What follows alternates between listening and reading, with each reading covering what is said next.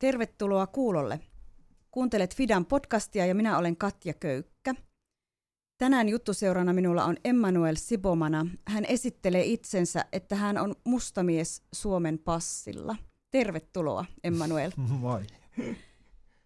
Sinä olet ollut Suomessa nyt jo useamman vuoden. Kauanko itse asiassa?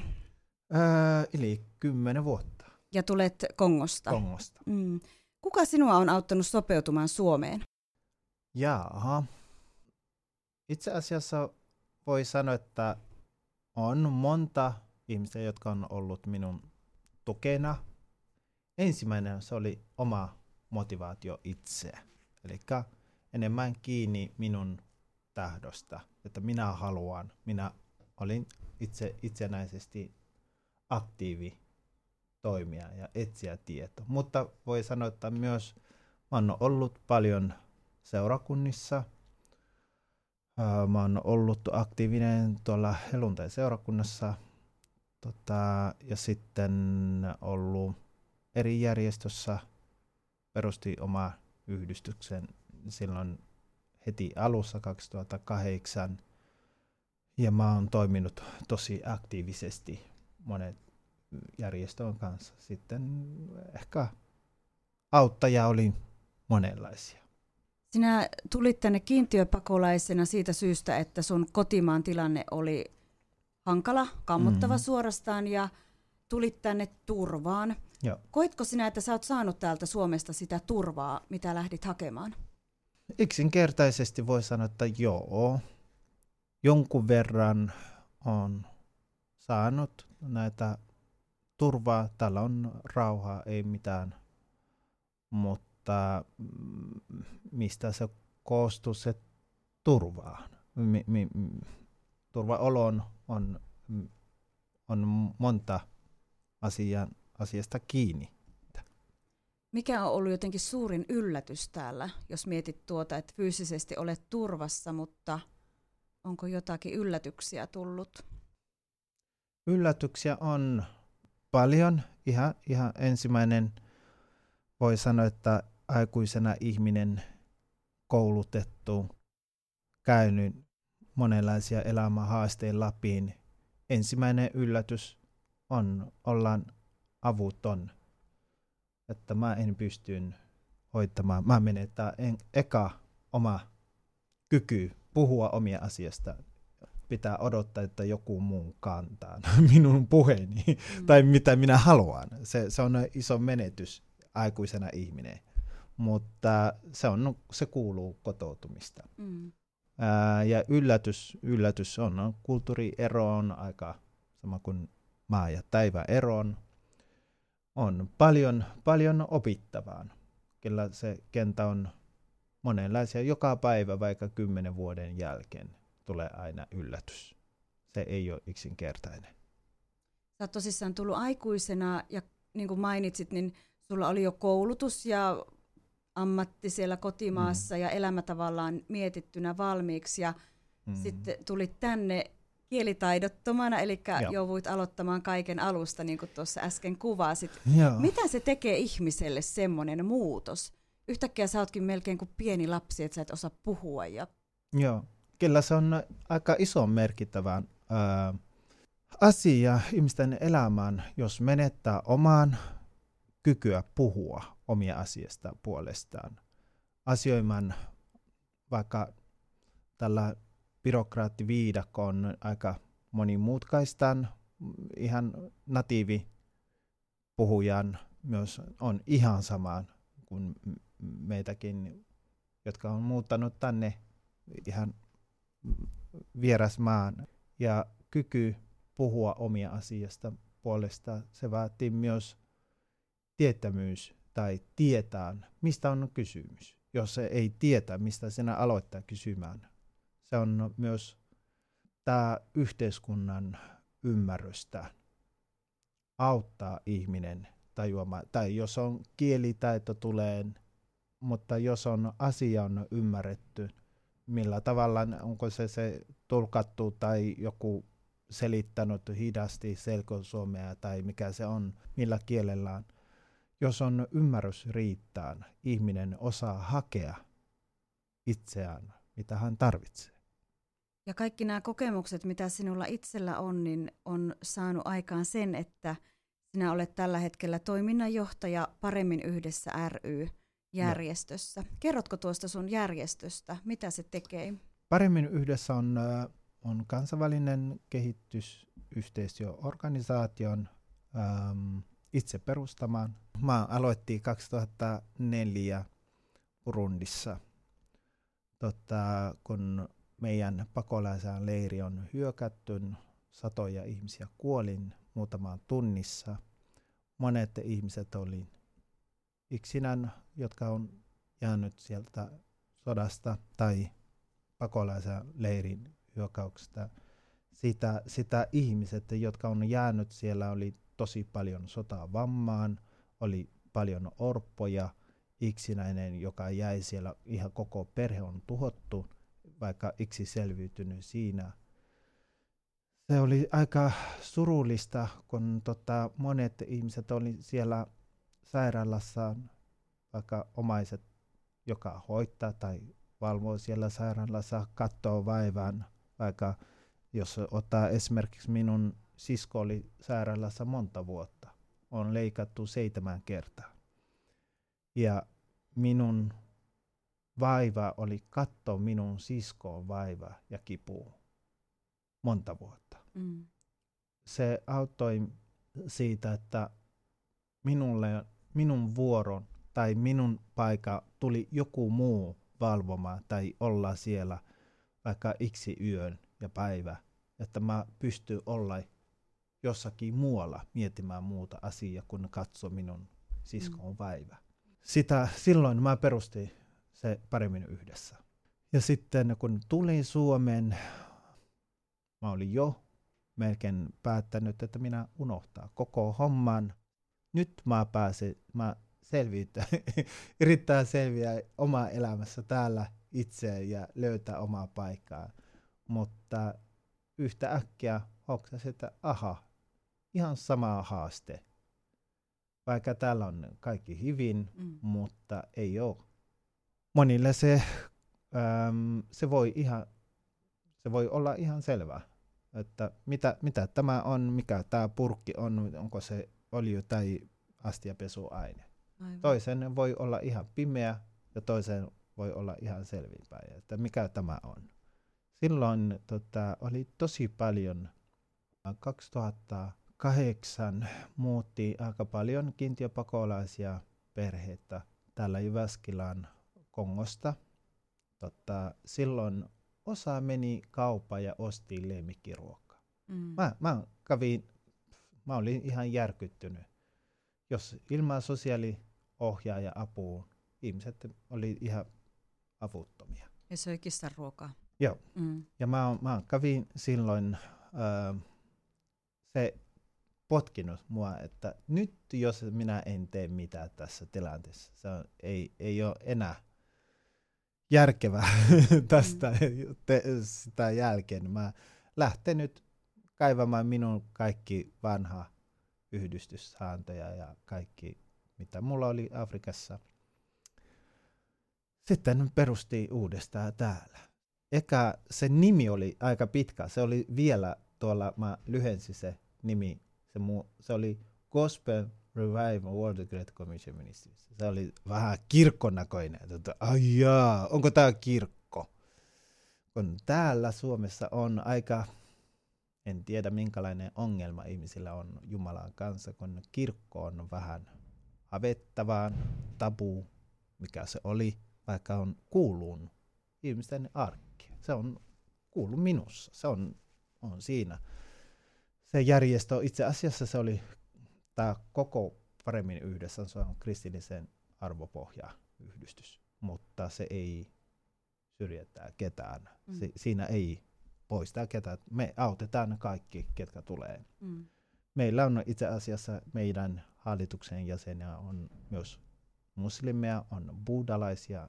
Meillä on ollut myös kansainvälinen projekteja ulkomaille. Meillä on ollut Kongossa iso kolmevuotinen projekti ja Keniassa ja nyt me ollaan Filippiinillä tyttöjen ja nuorten äidit. ulkomaille ja sitten ne täällä yritetään levittää meidän toimintamalli ihan koko valtakunnallisesti.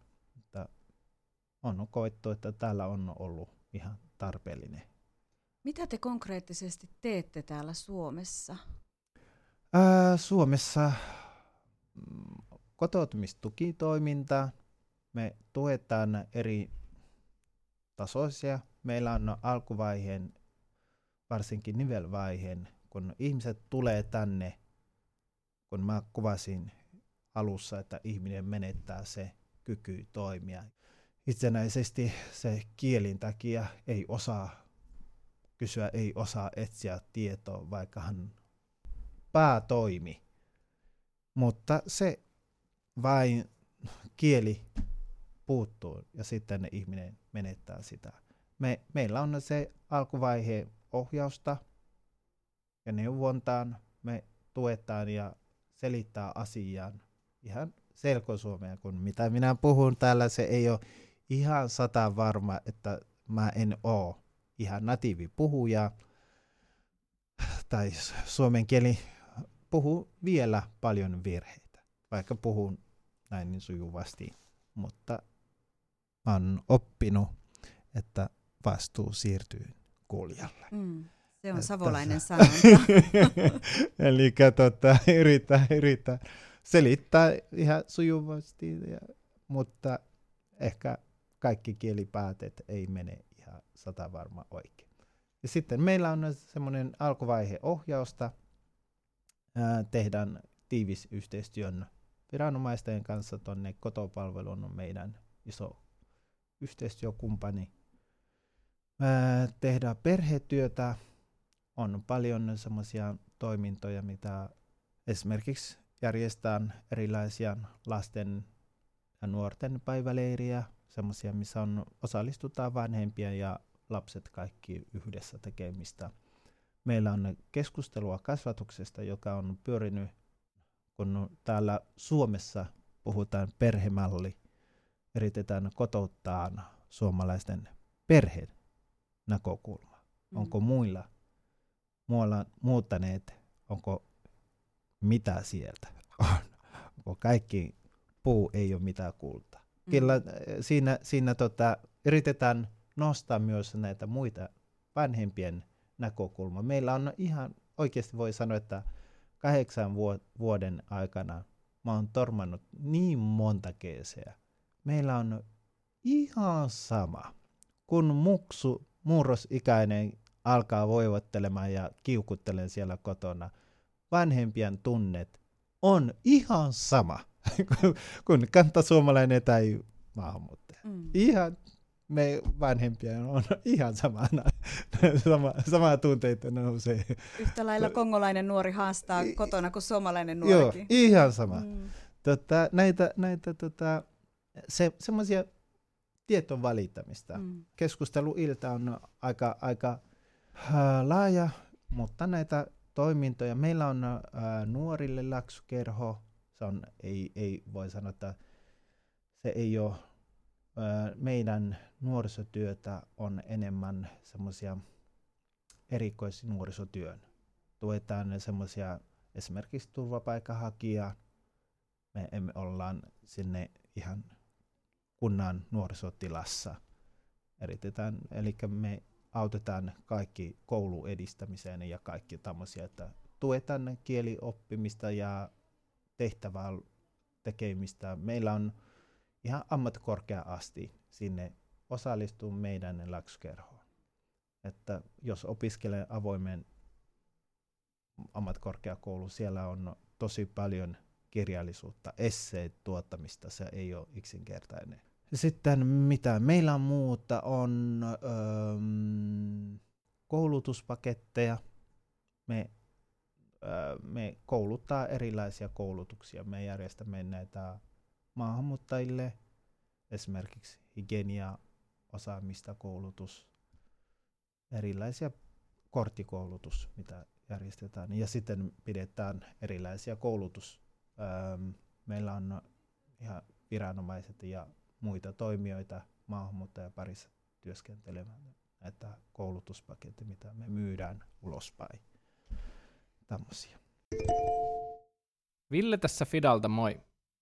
Suomessa Fida vaikuttaa globaalikasvatuksen kautta nuoriin ja lapsiin sekä kouluissa että helluntai-seurakunnissa. Tarkoituksena on muun muassa kannustaa löytämään omia vaikuttamisen mahdollisuuksia ja aiheita, joihin on helppo, mutta tärkeä tarttua. Aiheita voi olla esimerkiksi oman koulun ilmapiirin parantuminen, kiusaamisen väheneminen ja myönteisempi asenne monipuolista ympäristöämme kohtaan. Tämän lisäksi FIDA vaikuttaa myös päättäjätasolla asti käyden keskustelua ajankohtaisista aiheista. Mikä sun kokemuksen mukaan auttaa ihan parhaiten ihmistä kotoutumaan? Kielitaidon oot monesti tässä nostanut esille, mutta mitä muuta ihminen tarvii? Tuo, tuo ihan itse, se on tutkittu, on ihan tuore tutkimus. Mä olin lukemassa ää, tänä vuonna.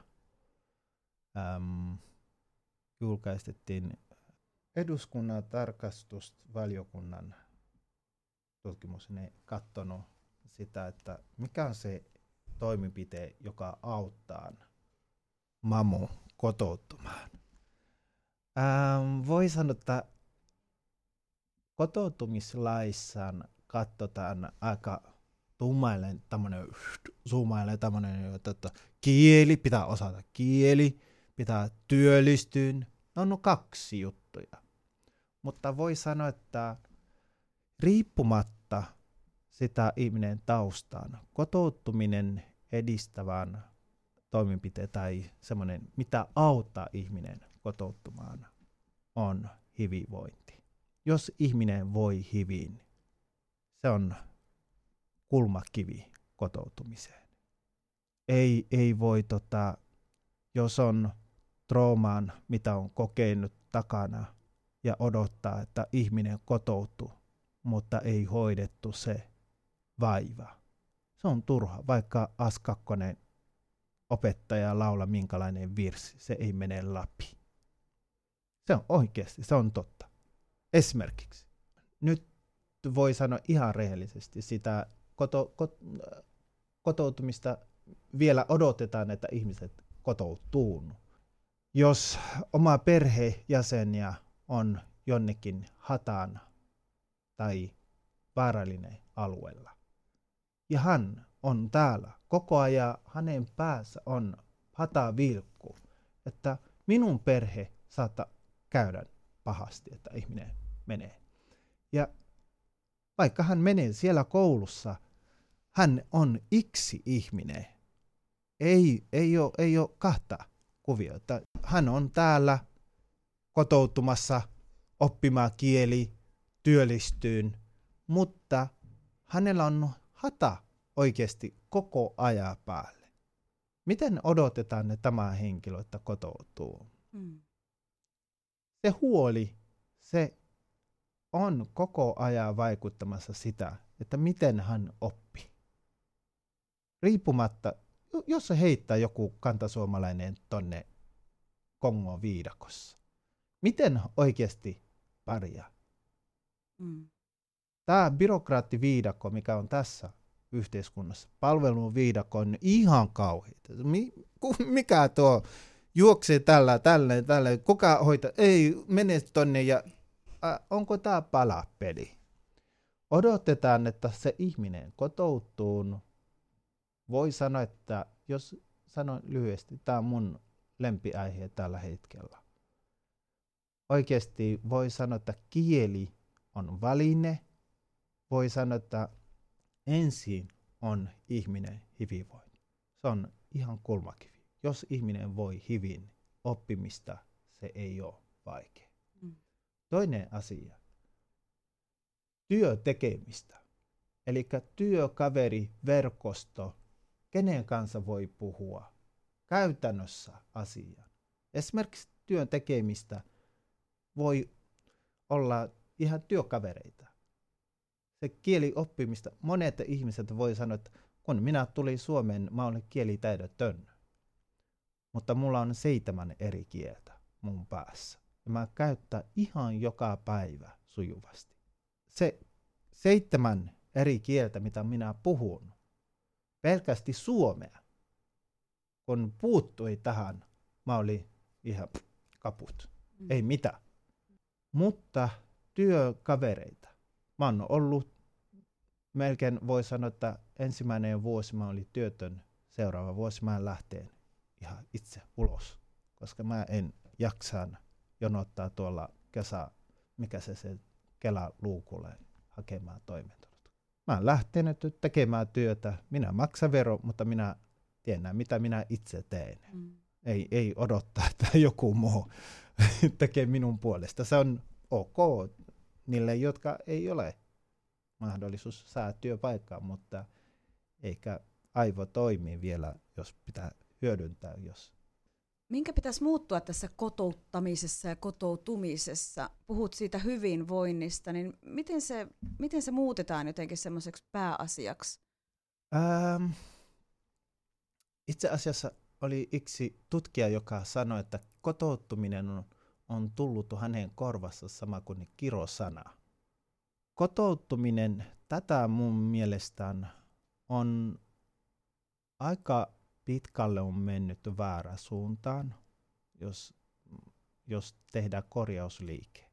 Kotoutuminen tai maahanmu- aikaisemmin puhuttiin maahanmuuttopolitiikkaan, sitten muuttiin kotouttamista, kotouttamista, mikä se on, kotouttaminen, kotouttuminen, mikä se on.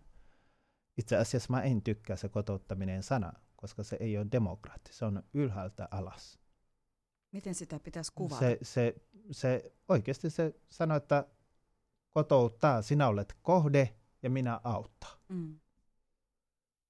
Onko tämä silloin, jos sano, mä oon tutkailen, tutkinut näitä, mä, mä tykkään hirveästi, jos koskee minua asian, mun pitää olla tietoinen siitä. Esimerkiksi maahanmuuttopolitiikka on rakennettu 90-luvulla. Aikaisemmin oli ää, opiskelija, kyllä maahanmuuttaja ei ole uutta juttua. Se on ollut, täällä on yliopisto-opiskelija, se oli ok. Korkeakoulutettu, se oli hyvä tulla. Oi, hyvä, että sinä tuli. 90-luvulla puhuttiin venepakolaisia. Silloin kun tuli näitä kaikkia. Oi, oi, ongelma tuli. Ne rakensi sitä maahanmuuttopolitiikkaa, sitä perustella, ratkaista ongelma. Mm. Mutta nykypäivänä se ei pitää paikkansa. Jos katson väestön pyramidiin, oikeasti Suomi tarvitsee työvoimaa. Mm. Ei katsonut sitä maahanmuutta on ehkä nyt voi sanoa, että on aikaa tai on, onko se aiheellista miettiä, maahanmuutto ei ongelmana, mutta työresursseina. Että, että silloin kun rakensin sitä 90-luvulla, se oli ongelma ratka, ratkaisukeskeinen rakenne, mitä Mm. on rakennettu. Onko muuttunut? Minä en tiedä. Jos puhutaan nyt nykyään kaunisti, se kotouttaminen, no kotouttaa no, kaksisuuntainen, se ei toteutu. Kotoutuuko Suomi minulle? Jos minä olen kotoutunut Suomeen, kotoutuuko Suomi? Kaksisuuntainen, toteutuuko? Se on iso kysymys. Minä en vielä löytänyt oikeasti. Mitä sä arvelet, voiko Suomesta tulla aidosti monikulttuurinen Suomi ja voiko se tulla joskus kaksisuuntaiseksi? Et Hyvä. sekä kantasuomalaiset kotoutuu että sitten tänne tulijat kotoutuu. En, en osaa sanoa. Se vaatii oikeasti kovaa työtä molempiin suuntaan. Ehkä mitä mä, mä katson tulevaisuus, maahanmuuttaja on osaamista, on oikeasti hyödyllistä. Voi hyödyntää niitä, mutta muutos tapahtuu aika hidasti. Ja jos peilataan vähän muiden vähemmistöryhmä, jotka on muuttanut aikaisemmin kuin me maahanmuuttaja. Maahanmuuttajapolitiikka tai maahanmuuttajahistoria ei ole hirveän pitkää Suomessa. Mm. Jos ajatellaan romaani, eli 500 vuotta Suomessa, onko hyväksytty? Onko muuttunut? Aika No. pysäyttäviä sanoja. Mm. Joo.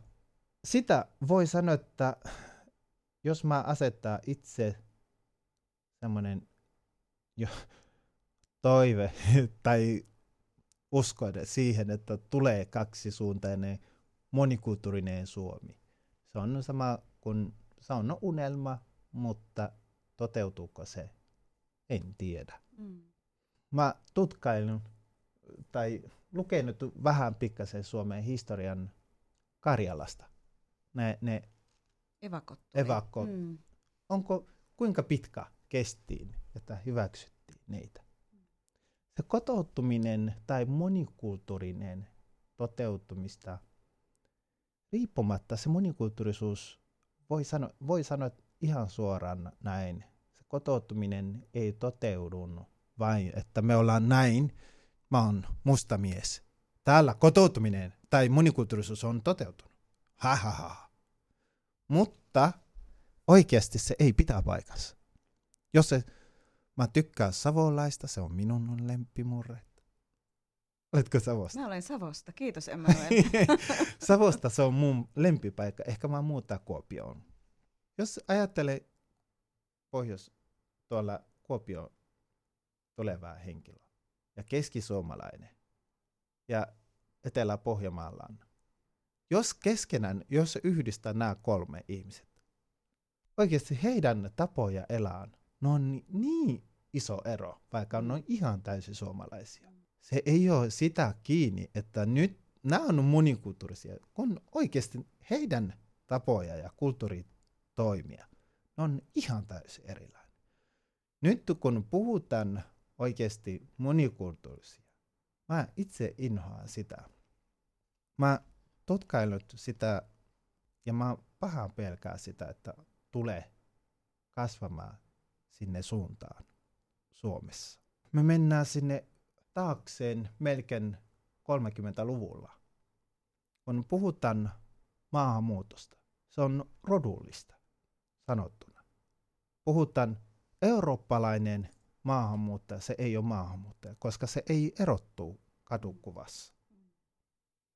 Mutta jos se tulee tumma kaveri, niin kuin minä, somali, poika tai Mohammed tuuma hiukset Lähi-idästä tulleet, se on maahanmuuttaja. Onko tämä maahanmuuttajan tai monikulttuurista, onko se mennyt väärä suunta, että sinne rodun aikanaan, että katson iho perusteella. Jos minä en erottaa sitä iho perusteella, se on, ei, ei voi erottaa, se on virolainen, mä en tiedä se on ihan samannäköinen kuin suomalainen. Ei ole ongelma. Onko huolissasi tästä suun, suunnasta, mihin Suomi on, on menossa? tosi, tosi pahasti, koska se on oikeasti, voi sanoa, että maahanmuuttosana on rodullistettu. Ihan suora sanottuna. Se on ihan sinne suuntaan menossa aika paljon, jos kysytään monet virassa olevan päättäjien. Ne katsoo, että aha, maahanmuuttaja – heti tulee Somali, Sudani, Kongo ja muualta muutaneet Lähi-idästä, Afgaania. Ne on maahanmuuttajia. Mm. Onko muut maahanmuuttajia? Mitä pitäisi jotenkin muuttua? Vaikea sanoa. Mm. Öm, ensi ihminen on ihminen ennen kuin hänen tausta. Ollaanko Meillä on... suomalaiset jotenkin huonoja hoksaamaan se ihmisyys?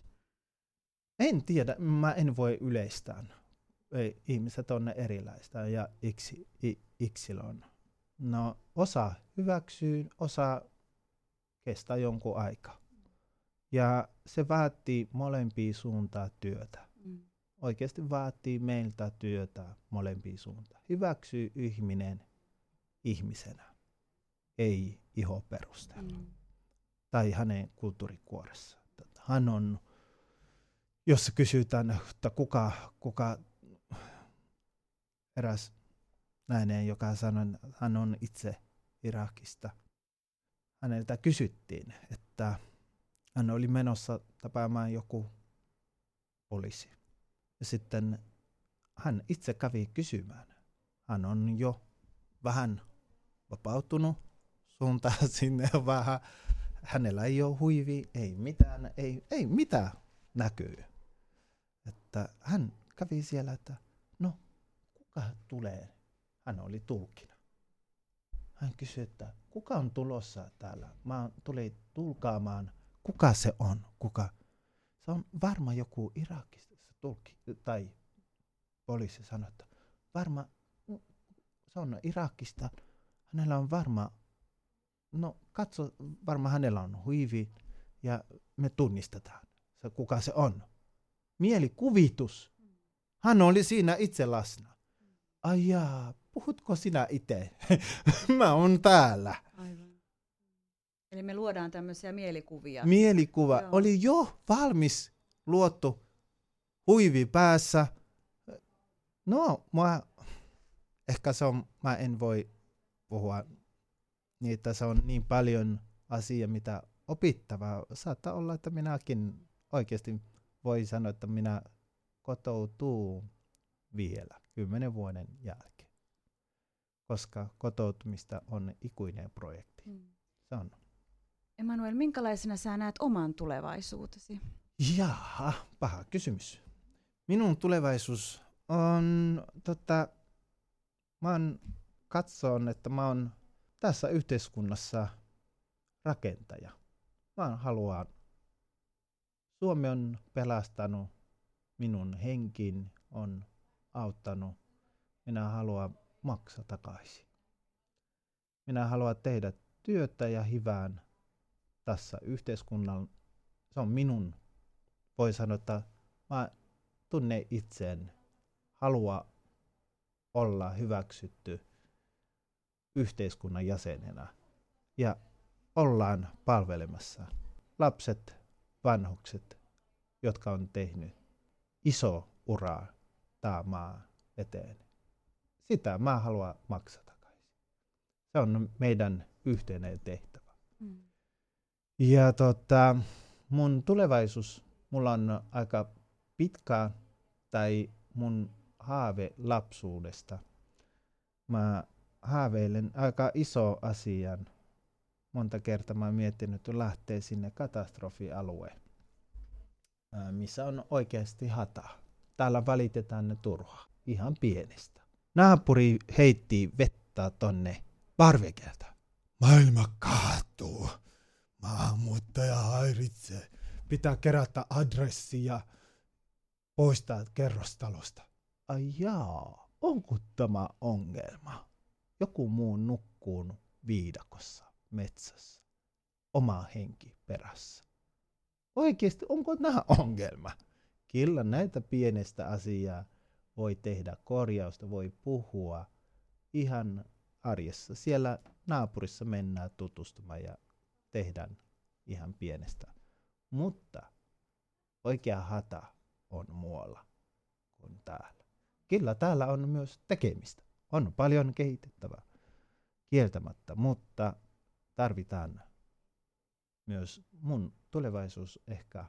Mä teen täällä työtä, mutta mä unelmoin mennä jonnekin hataan alueella tekemään työtä. Se on mun suuri haave, mitä mä näen mun sydämellä. Kiitos Emmanuel tästä haastattelusta ja mä toivon, että me osataan kotoutua oikein, mutta mä myös toivon, että nuo sun unelmat toteutuu. Kiitos, Kiitos. paljon. Kiitos.